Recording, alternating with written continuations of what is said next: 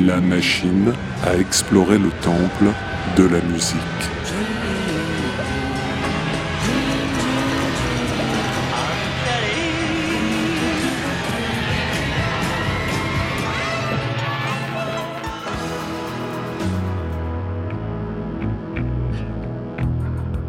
Les titres phares des artistes méconnus, les titres méconnus des artistes phares.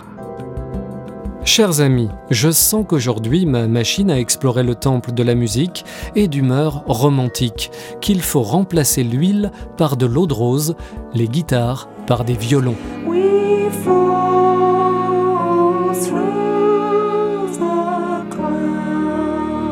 Mais à qui appartient cette voix d'ange? Le groupe s'appelle Stackridge, la chanson Humiliation, son année de parution est 1974 et en général, de ce côté-ci de la Manche, peu de gens ont entendu parler de ce groupe anglais.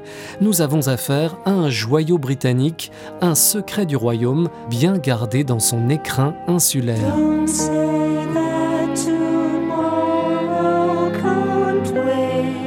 Pourtant, la voix qui nous entraîne sur les chemins en altitude de cette mélodie sinueuse et aguicheuse, la plupart d'entre nous la connaissent déjà.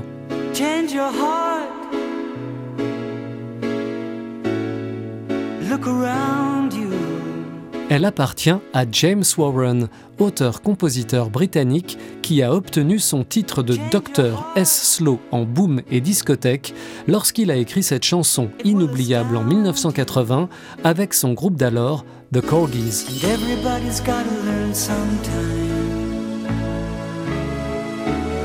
À sa sortie, la mélodie intemporelle de Everybody's Got to Learn Sometime déclenche une épidémie de mains baladeuses sur les dance floors adolescents, le whisky coca virus bien avant le coronavirus. Mais James Warren n'est pas un bourgeon naissant. Le musicien originaire de Bath, dans le sud-ouest de l'Angleterre, avait passé la première partie des années 70 dans la formation Stackridge.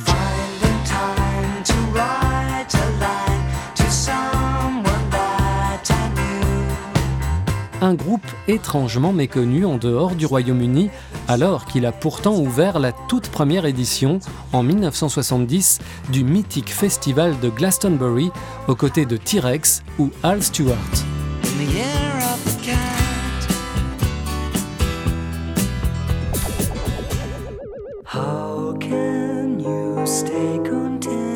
Stackridge, c'est une sorte de condensé de tout ce qu'on apprécie de l'Angleterre chic et bucolique.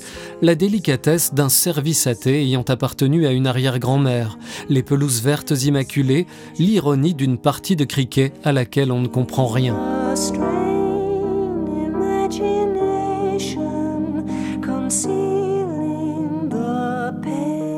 Et au sein de ce collectif recelant plusieurs brillants songwriters et chanteurs, le jeune James Warren, en 1973, propose cette chanson alambiquée pendant l'enregistrement de l'album The Man in the Bowler Hat, l'homme au chapeau melon, quand je vous disais qu'on était au cœur de l'Angleterre authentique.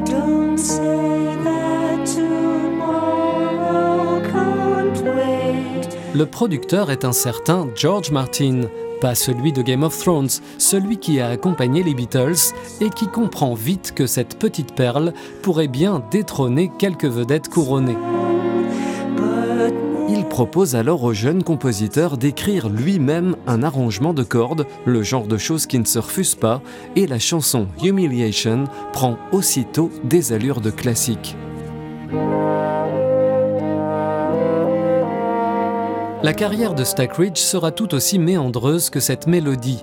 Séparée en 1977, puis reformée entre 1999 et 2015, Stackridge va acquérir le statut de groupe culte, comptant quelques personnalités parmi ses fans, comme l'écrivain Jonathan Coe, sans pour autant franchir la barre du succès retentissant.